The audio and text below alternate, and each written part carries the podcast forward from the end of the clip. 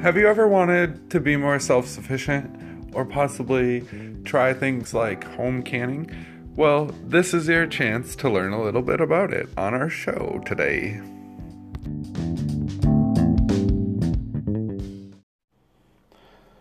Today on Fast Eddie's Things and Stuff, I will be breaking down and teaching you guys the simple process of pressure canning, and later in the show, we'll have a guest on to ask some questions about canning. To begin, pressure canning is a simple technique that everyone, even you, can do at home. In Wisconsin alone, many thousands of quarts of food are canned each year. Everyone has had some type of canned product or has a canned product in their home, if not store bought or from the grocery store. I was taught by my grandparents and have been canning for 20 years. I will break the simple technique of pressure canning down into four steps for you so you can easily understand it and give it a try at home. So, you might be wondering what pressure canning is. It's the technique of home food preservation that uses special equipment to process food at high temperatures. It is primarily used to can meat and vegetables without the need for high acid, like pickles. It might sound like a lot, but once you learn, it's as simple as riding a bike. A pressure cooker is essentially a large pot that steam cooks and allows you to place the jars inside of it. And these can be purchased for relatively cheap. Um, a good one ranges from about 50 to 120 dollars, I would say. Um, and you can kind of get one that tailors your canning needs. All right. So the first step in pressure pressure canning is to plan. Decide what you will be canning, pick a recipe if you do not know one, and get the materials required. Some vital equipment includes ball jars, lids, and a pressure canner, which I discuss earlier in the show. A few other tools to make the process more simple are jar lifters, jar funnels, slotted spoons, presses, pestles, ladles, and a blancher for your vegetables. Step two. This is an important step because you want to know your food is safe.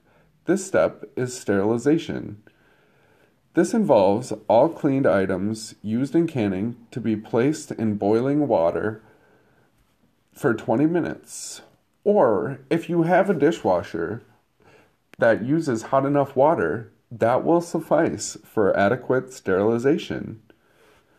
It's important not to confuse disinfected or clean items as sterilized, as only most of the germs are killed, but not all of them. Sterilization prevents potentially fatal food poisoning, such as botulism, and today there is other concerns. Sterilization is the destruction of all living microorganisms as pathogenic bacteria and spores. So it's important not to slack on this step. And we always want to either boil or have a dishwasher that is safely sanitizing all our equipment. Step three, it's time to can. Prepare the product to be canned. Veggies may require blanching, or you might take a finished product before you can. Fill jars, packing tightly and carefully to reduce air space, always leaving headspace at the top of the jar. Place lids and rings on jars firmly. And finally, clean up or wipe away any mess on the cans so you do not get it in the pressure cooker. Moving on to step four, it's time to seal your cans. So you bring the water to the boil in your pressure cooker And make sure you read the instructions first because it's important to read the instructions when using high heat equipment for safety. So we bring the water to boil in the pressure canner and place the cans inside. Temps vary depending on what you're canning from 212 to 250 degrees. Pumpkins, for example, are canned at a lower temperature than peas.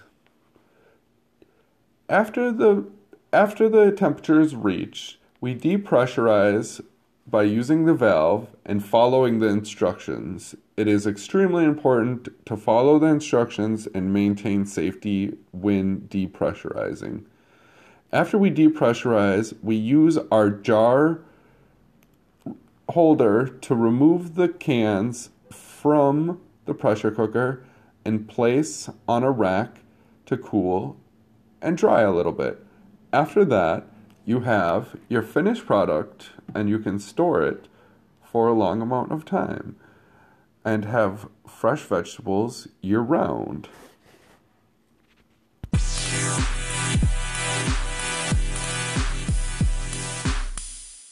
All right, we're back on Fast Eddie's Things and Stuff. And I have a friend of mine, Spencer Miller, on the show today calling in, and we're going to try and answer some of his basic questions about canning. Go ahead. Hi, Eddie. Thanks for having me. My pleasure. So, I, I just had a, a quick question. What are the different methods for canning? Okay, so the specific technique we are talking about today is pressure canning, and that involves using high heat to can. And that's different from the regular method of using high acid, such as pickles, which can be stored in refrigerators or olives, for example. What's the benefit behind that? The benefit behind it is you don't have to add vinegar um, and you can have a product that is close to fresh for potentially up to years if stored correctly. So the long term storage is the benefit. What about the nutrients in the food compared to the other methods? So when you home can, you're able to use a method of pressure canning, which allows you to not have to use nitrates or citric acid or other uh, products to preserve the food. The method is the preservation. So you could can green beans slightly blanched out of your garden, 100% organic, and have those for several months or years after you actually harvested them. So it would retain more nutrients than the other canning methods?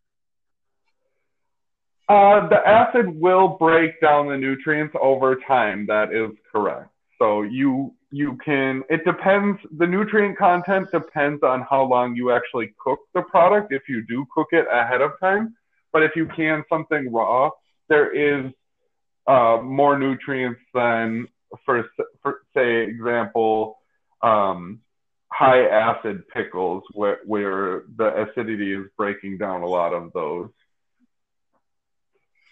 Do you know when we started using pressure canning methods? Uh, no, but it's an extremely old method that was um, one of the first first method, methods we used for preservation of agriculture. Is it something products. I can do without having any special equipment?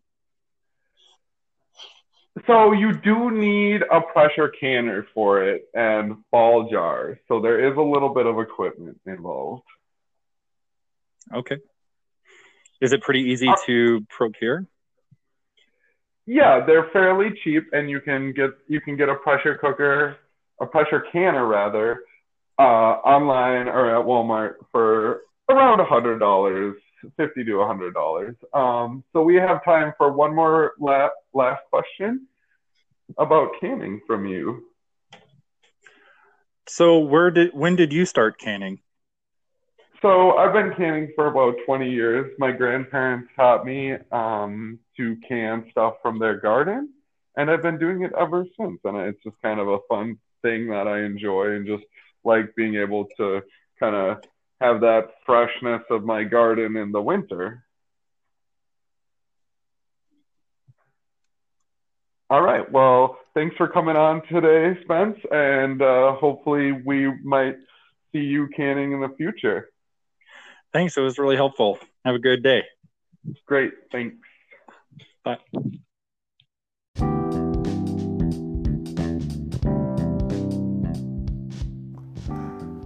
That's all the time we have for today on Fast Eddie's Things and Stuff. A short talk about canning. We hope you enjoyed the show.